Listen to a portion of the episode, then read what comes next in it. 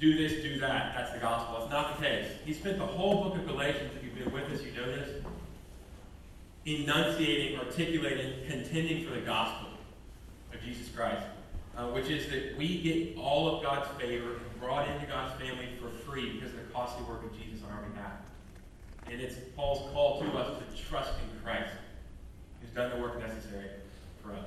There's nothing we can do but believe on Jesus. It's within that context that he finishes his book. He usually does this in his letters. He finishes this book in the last chapter saying, in light of that, live this way. Because you're a family made such by the work, the finished work of Jesus, his blood covering you, his righteousness on you, um, your life ought to look like this. And the warning there is that if it doesn't, there's a place for you, and that is to flee to Jesus. And also, if it doesn't, and you think you are one of his own, you ought to, you ought to be sobered and ask yourself, wait a minute, do I know God at all? And the way that we know that Paul is doing this is that he's done, he's preached the gospel the whole time, so he's not going, he's not shifting from you can do nothing to be part of God's family. Christ has done it all to, oh, you can do these things. He's not doing that. But also, he gives us the, uh, the key in the first word of this passage that Tom read, Galatians 6 1. What's the first word? Starts off with the word brothers. So he's talking, he knows, to family. You don't earn family, you're just born into family. And that through faith in Jesus Christ. It's through Christ alone that we are made sons and daughters of, of the living God. We're adopted, like, like Tom said. And then the last, the second to last word in this book, not in our not in our passage, but the last verse in this book is at verse 9, verse 18. The second last word in the book is what? Brother. The, last word is amen. So there's a sense in which he's the last thing that he has to say. It's a bunch of, hey, your life should look like this. Do this, do that. Don't do this, don't do that. But lest we for, lest we mistake him and think, oh, it's out of our own efforts and out of our own resume. No, and out of our own striving. He's saying, remember, this is because you're family. This is how family lives. And the title of the sermon is essentially Families Fight. Okay, we'll probably just get to two out of the three points today. But first of all, families fight for restoration. He starts off out of the gate talking about uh, really church discipline. Among each of us interpersonally, as the family of God, applying discipline to one another, getting involved in the icky and the nasty and the sin in people's lives, that's part of the way a healthy family works. But also formal church, it really touches on formal church discipline and how we have elders as pastors in part to, to discipline members. Why? What Paul tells us here. Is it, is it to crush spirit? No, not at all. It's not to crush spirit. It's the opposite of that. So he starts off by saying, look, anyone, if anyone's caught uh, in a transgression, here's what to do. If anyone's caught. So, you know, he's pointing out the fact that if somebody's walking in sin, the chances are they're going to have to get caught out. You will catch them. They're not just usually going to come and say, sometimes it does work. It does happen this way, but hey, brother, sister, um, I, re- I really am convicted. That does happen. But Paul's saying a lot of times the way it works is you catch someone. And what does that mean? It means they still are going headlong into that thing, and they are not going to want to come this way. They're not going to want to be have their sin stopped and brought before others and, and loved and in a hard way. There's going to be pain, and they're just going to be in the middle of their sins. They're going to cause a fuss. They're going to fight. They're going to flee. Tim Keller says Christians need to be neither quick to criticize. So it's not it's not like looking for every tiny little sin and then you know being the sin police. It's not what he's saying. So we need to be not quick to criticize, but also not afraid to confront. And I think, man, for our generation, can I can I say our? I think most of you are younger, but I just throw myself in there. Um, that makes me feel better. Um, for our generation, uh, we really need to hear that word. Like part of the Christian life, it looks like not being afraid to confront because we love each other that much and we care about each other that much. If you really care about someone, if you really care about your kids, you're to discipline them. Why? Because you hate them? No. If you hate a kid, you're just to let them run the street. You don't care. You know, who cares? It's that guy's kid. You know, but my kids, I care about how they turn out. I care about their souls. I care about their standing before the living God. I care about their eternity. Care about their character. So I'm going to get into the mess with them. And it's not going to feel good at first. Um, I, have have a friend who, when he was at university, essentially the short of it is that he got involved in some little lies, and this is always the way sin works. The little, if you don't, sin doesn't just go away on its own. It has to be destroyed. It has to be caught and ripped out and confronted with the light of Jesus Christ. And a lot of times that takes community. Um, and so he started with a few lies, and then his few lies turned into, by the end of his freshman year, his whole life was just, he was lying to cover up the other lies. It was it, Mark Twain, he once said, I, I always tell the truth, that way I don't have to remember what I said. You know, when you lie, you have to remember what the former lie was so you can cover your tracks. And his whole life became this skein, this web of, of lies and deceit. And he thought he was getting away with it, don't we all, when we're doing that? We can all relate to some degree? He thought he was getting away with it, and then one day, but he was miserable. And one day he came home and he walked into a room that he thought was going to be a casual meeting with a, a friend or a pastor. And he walked into the room and he saw like all his closest friends and family there. And he literally turned. he turned to, to, like run out, to flee. And uh, the door was closed, of course, and he was caught. and you know what is amazing? Why I share this?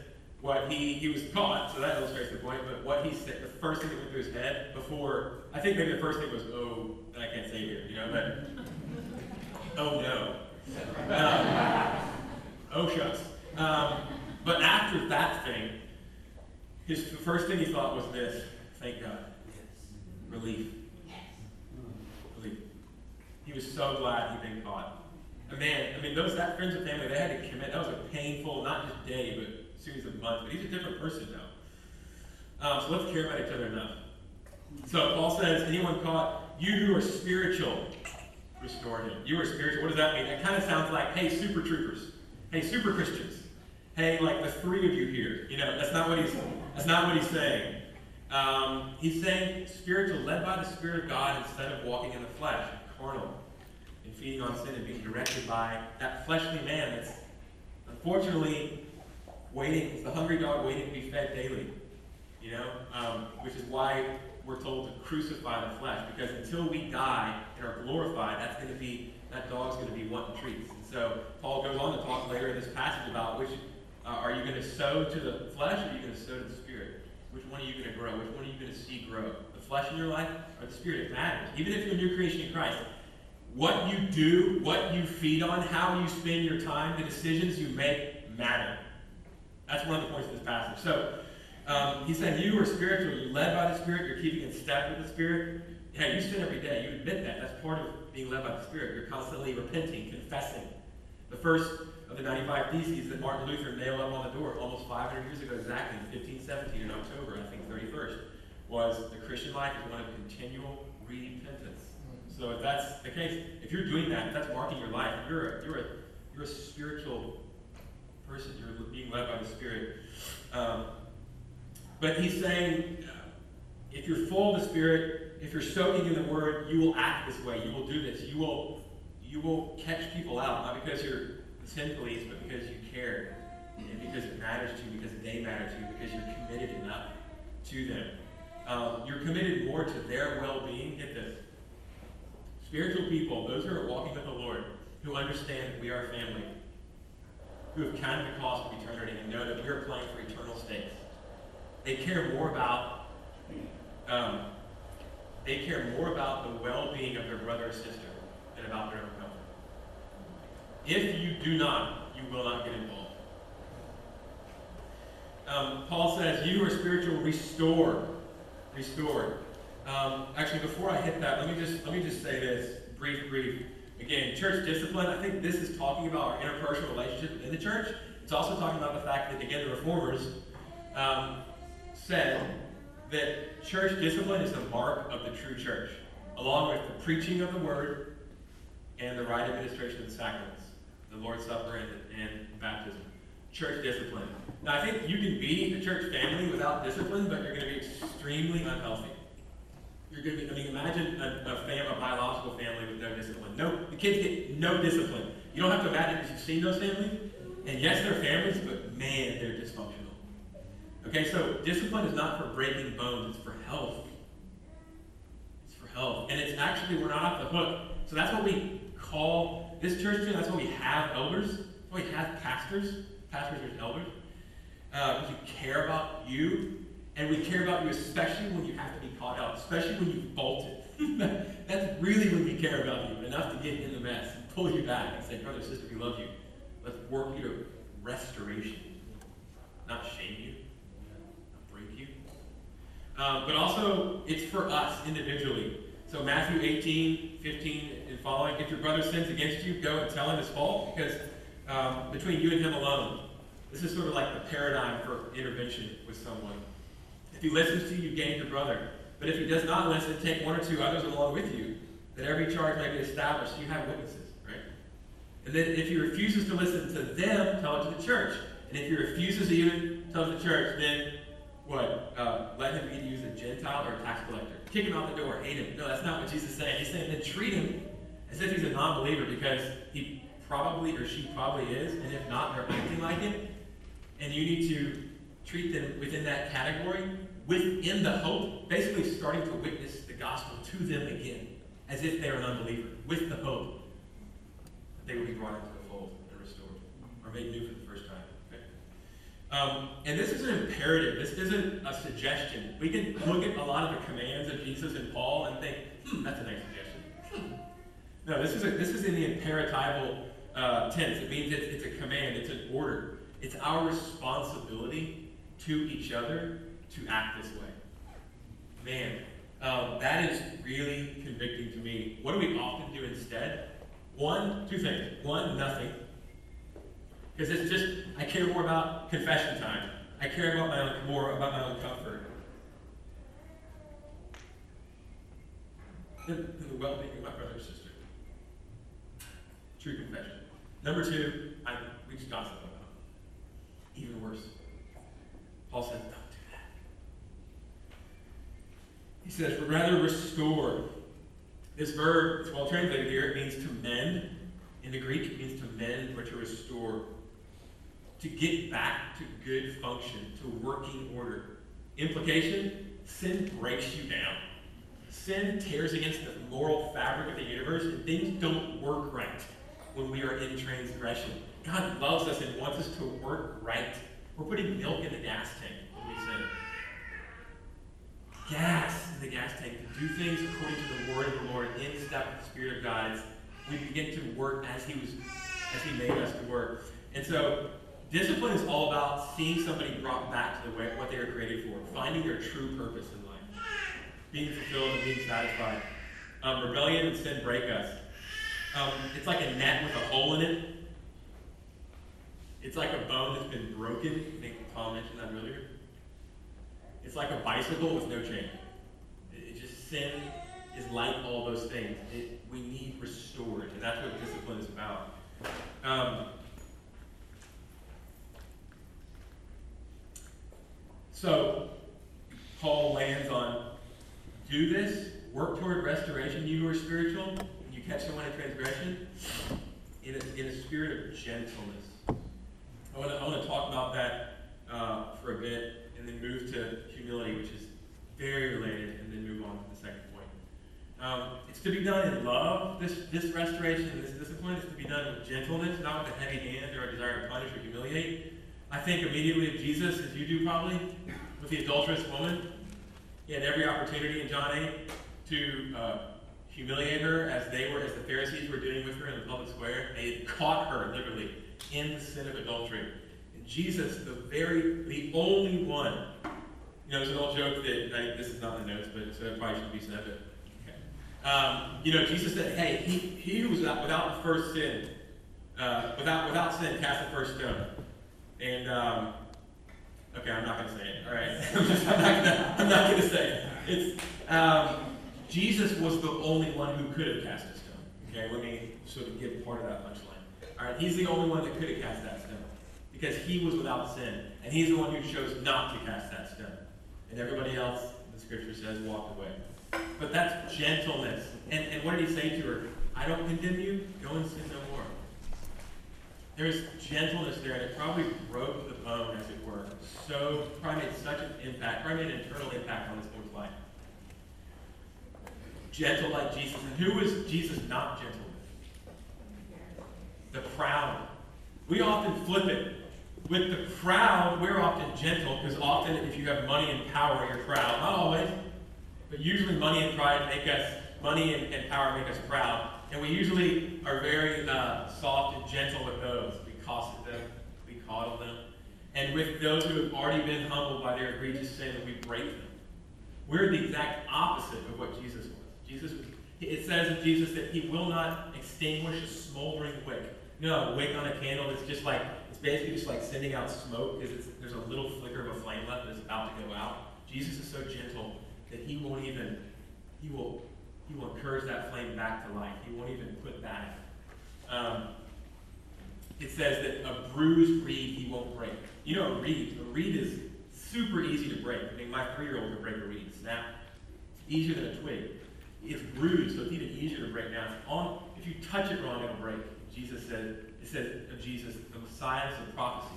The Messiah, the one who's coming, he'll be so powerful that he will effect, he'll bring about salvation and restoration for the cosmos. And he'll be so tender that he will not even break a bruised reed. And that's the way that we're supposed to be in our discipline. Sometimes with the proud, we need to be like Jesus was as well. Um, never, I just want to talk a little bit to the formal process because we are going to church in the next 12 months, probably nominate and ordain some elders. Right now, I'm an elder with the rest of the Sojourn Houston. I'm not a lone elder. God forbid I would not have stepped in that position. I don't trust myself enough. You shouldn't trust me either. You should never trust one person like that. I am on a session with other elders that are making decisions for your welfare. Okay? But soon, hopefully, God willing, we'll have at least two more that will ordain. Okay? In the next year or so. And when we're going through that process, never put your stamp of approval on a man who is not gentle. Or at least on his way to gentleness. Okay? I've met cynical, angry, sharp, downright mean elders. Mean as snakes, in the words of my old systematic theology professor. We've all met them who have excellent theology. And that's one of the reasons they're so mean, because they're misusing that theology and that their, their knowledge has puffed them up. Man, if you are mean as a snake, I don't care how good your theology is, you don't know my Jesus. You, if you're not on your way to gentleness, you better check yourself. You better check yourself right now. Because I don't think you know God. That is an attribute of God. And He calls us to invoke that in our discipline for restoration. Um, one of the first things that my old, preach, my old preaching professor, my first preaching professor, said is he said when he would go in to fill a pulpit in a church, first thing he would look for, he would get there early, first thing he would look for, guess what it was? It isn't it wasn't, hey, does the band sound fantastic? Is there a greeter at the door? Are the restrooms clean? It wasn't even the preaching. Well, he was born to preach, so that would be ridiculous, right? It was the wife of the pastor. Is she glowing? If she's glowing, the church is healthy. If she's not glowing, if she's heavy, if she's worn out, I'm not talking tired, I'm talking downcast. She's just been, then guess what? The church isn't healthy because the pastor is not gentle, he's not taking care of his wife, he's not prioritizing right. Priority for me, priority for you. Jesus, the living God fixing your eyes on Him, getting everything you need from Him, then your spouse, then everything else. If you got that right, right in ordered loves, everything's going to work out. Okay? Um, so we are looking for husbands and fathers, friends. I'm, I'm not talking literal. It's okay if you could be an elder and not be a husband or father. But I'm talking to be as a good husband, a gentle husband, a gentle and compassionate father who has power but uses it not to break but to restore. Men of power and authority who wield that power for healing and not harm. Like a horse, a powerful animal under bit and bridle. Like a, like a ship that can just be steered by a rudder, small rudder, under control. Um, great power under control. That's what gentle, the word gentle points to, prautes in the Greek. Um, God treats us gently when we transgress, and He woos us to Him. He, he draws us, Hosea 11, He draws us with cords of love. And that's what we want to see in one another, especially in cases of discipline. You know, when you catch your child in a sin, and in the cookie jar proverbially or whatever, and you have to discipline them, as I did Susanna last night, nothing new. Um, but it always makes me sad. If you're ever not sad, if you should discipline with tears in your eyes. If you're not disciplining with tears in your eyes, you need to stop disciplining. Not for good, but get it right, figure it out, talk to the spouse, come talk to one of us, get some help. Uh, doing it because you care, not because you enjoy it, God forbid. Okay? Uh, Paul says, keep watch on yourself, you who are disciplining and catching people in sin. Why does he say this? Because basically he's saying, like, look, you're not above this. You're not above being in the same exact sin. Don't think that you are. Um, we have the tendency, I think, when we enter into a, a, rescue like this, or an intervention like this, or a restoration like this, we can have the tendency in our flesh to think that that would never happen to me. And all of a sudden, you created two categories. And you're just misunderstanding the gospel right there. Because that could absolutely be. And it might be one day, God forbid. I hope not. But um, humility is called for. And really, that's a large part of what gentleness means. The word means it's among the fruit of the Spirit, Galatians 5, verse 23. And it's the quality one dictionary says, of not being overly impressed by one's sense of self-importance. So it's really akin to, to humility. um, and also, okay, keep watch on yourself, lest you lest you get proud and setting yourself setting yourself up for a fall. And also, you won't be gentle if you do that with somebody. Um, but people who intervene in these kind of situations, Satan hates restoration. He wants to crush into, into completely disorder someone's life, to take the chain off the life, to break the bone, to put a hole in the net. Um, and he hates restoration, so people who intervene become targets. That's one of the reasons Paul says this. There's a battle for the souls of men, and Satan wants to chew us up and spit us out. Um, one of the mission sort of missions that we're about in this church, and it might become official at some point as we rethink sort of the wording of our mission, is to join Jesus in the renewal of all things. Jesus is about renewing everything, and he will do it through his church. And we get to be part of that. And that's part of what Paul's talking about here. But sin devastates. It exhilarates, but then it devastates, and then it decimates. Yeah. Um, and notice too that Paul doesn't say, he doesn't even say, lest you two, beware lest you two fall into sin or actually transgress. Doesn't say that. He says, Beware lest you two are tempted. Yeah, You should be so hateful of sin and so afraid of it and so wanting to run from it that you shouldn't even want to be tempted. What is part of the Lord's Prayer? Keep us from temptation. Just like Joseph, man, when, when uh, in Genesis, was it 39? When Potiphar's uh, wife grabs him and says, Lie with me. You know, he's just all over that cat. And what does he do? He's so he's so hateful of dishonoring God and getting involved in that that he just runs out of his coat. Just boom, just pulls that one and just flees. And she's just left holding the coat. Uses it to train him later, of course. Which God uses to save all creation later. So awesome. But that's beside the point. The point is Joseph fled temptation. Billy Graham, it said uh, when he would never travel alone because he was so wary of even being tempted to sin. He was he knew this verse. He knew the wisdom of Paul's words. He hated sin. And uh, he would never travel alone. And in hotel rooms, it was said that he would either have them take the TV out, or if they couldn't, he'd snip the cable. He'd have someone else, the guy traveling him, snip the cable, and then just pay for it at the front desk later before leaving. Because he didn't even want to be tempted. You know, that's the thing. It takes humility to go, I could, that could be me. I don't even want to be able to handle temptation. It's pride that says, I got this. Don't, don't be like that. Like, text out, call. If you feel, even feel temptation coming on, you got to have a community around you of brothers or sisters you trust. You got to be living in community in such a way that you can just, you have people that you can say, pray for me right now. I'm not, I'm not there yet, I don't even want to be, so pray for me. That's, there's nothing. Same once you think that's shameful, that's the opposite. Fight. Okay? Um, you know, rehearsing, this could have been me, is the mentality that Paul wants us to have. This could have been me. Remembering and rehearsing the gospel to ourselves, like Paul says in Galatians 3.1, as I preached on the library a few months ago. We portray Christ crucified again and again to ourselves, to one another, to those that we're meeting for the first time. We're reminding ourselves of the beauty of the gospel of Jesus Christ, the fact that God Almighty came and laid his life down for me because that's what I deserve. I deserve that cross. He took it in my place. It humbles me and it secures me in God's love for me. Um, but rehearsing the gospel for ourselves, it humbles us. So let me, let me give a, a short story about that, a short illustration.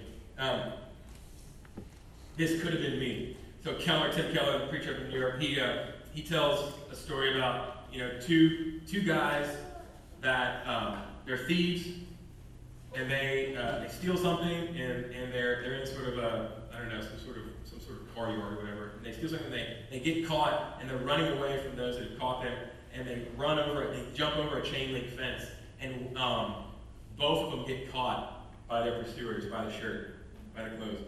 And and uh, one of the guy's shirts rips and the other guy's shirt doesn't rip. And the guy whose shirt rips leaves. He, he flees. He gets away with it. And the other guy, and he goes on actually to to make amends, to live an honest life, somewhat, and to make a life for himself.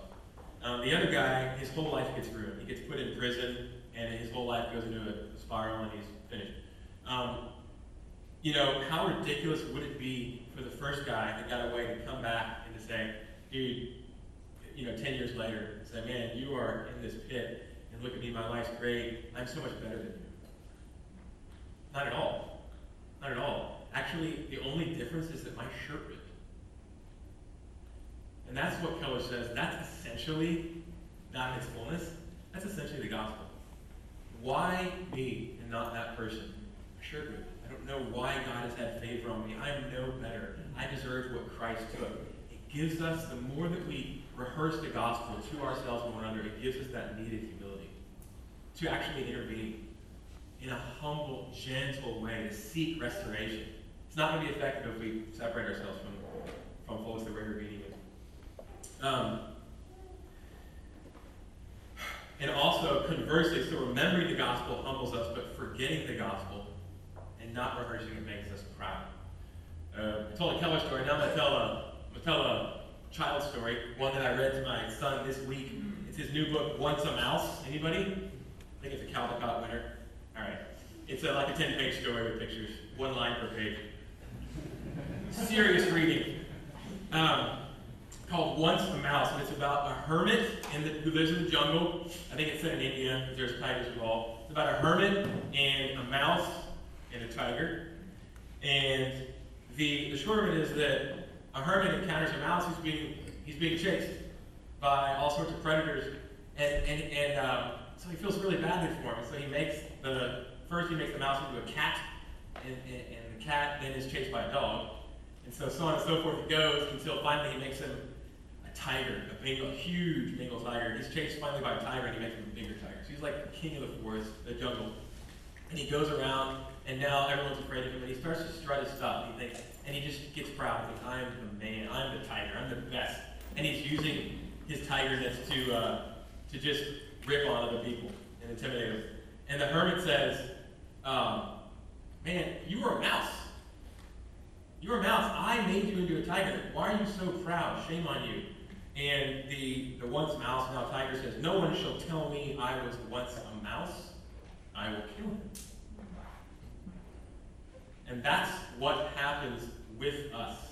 We are no different when we begin to be full of ourselves as Christians in any way. We forget the gospel. We forget that God Almighty came and did for us and took for us what we deserve in his life.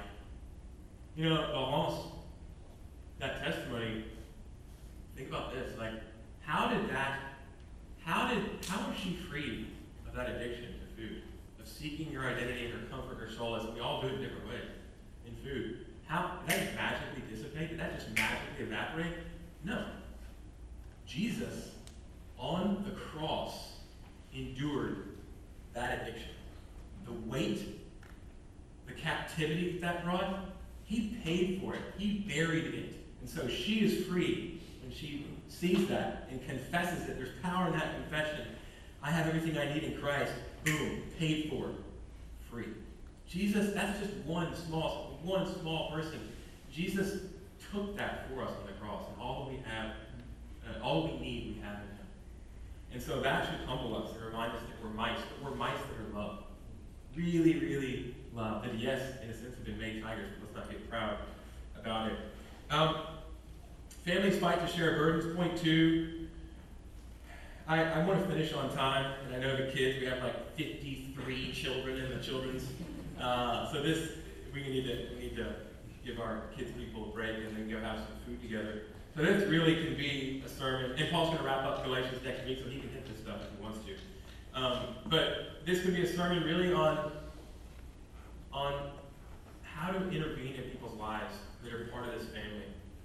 Um, and if they're part of this family, you're going to be with them forever. So it's an internal investment. And if they're not part of this family, if they're unbelievers, then you should care enough about them to want to bring them into this family because they're lost without hope in the world. So either way, let's let's be known as a people who work for restoration through Jesus Christ, who who live as like this because we are a family. We've been radically, our position has been radically and permanently altered through the finished work. So we are free to live like this. And if we're not, if there aren't semblances of this and progress toward this kind of life, we ought to go, hang on. Wait a minute. Do I know the God who laid his life down for me? Brother, sister, do you know? Can I remind you once again who care enough about each other to get involved in the mess of each other's lives because we know we are in Christ and we have that hope in Jesus. Um, I'm just going to finish with that and let's let's pray.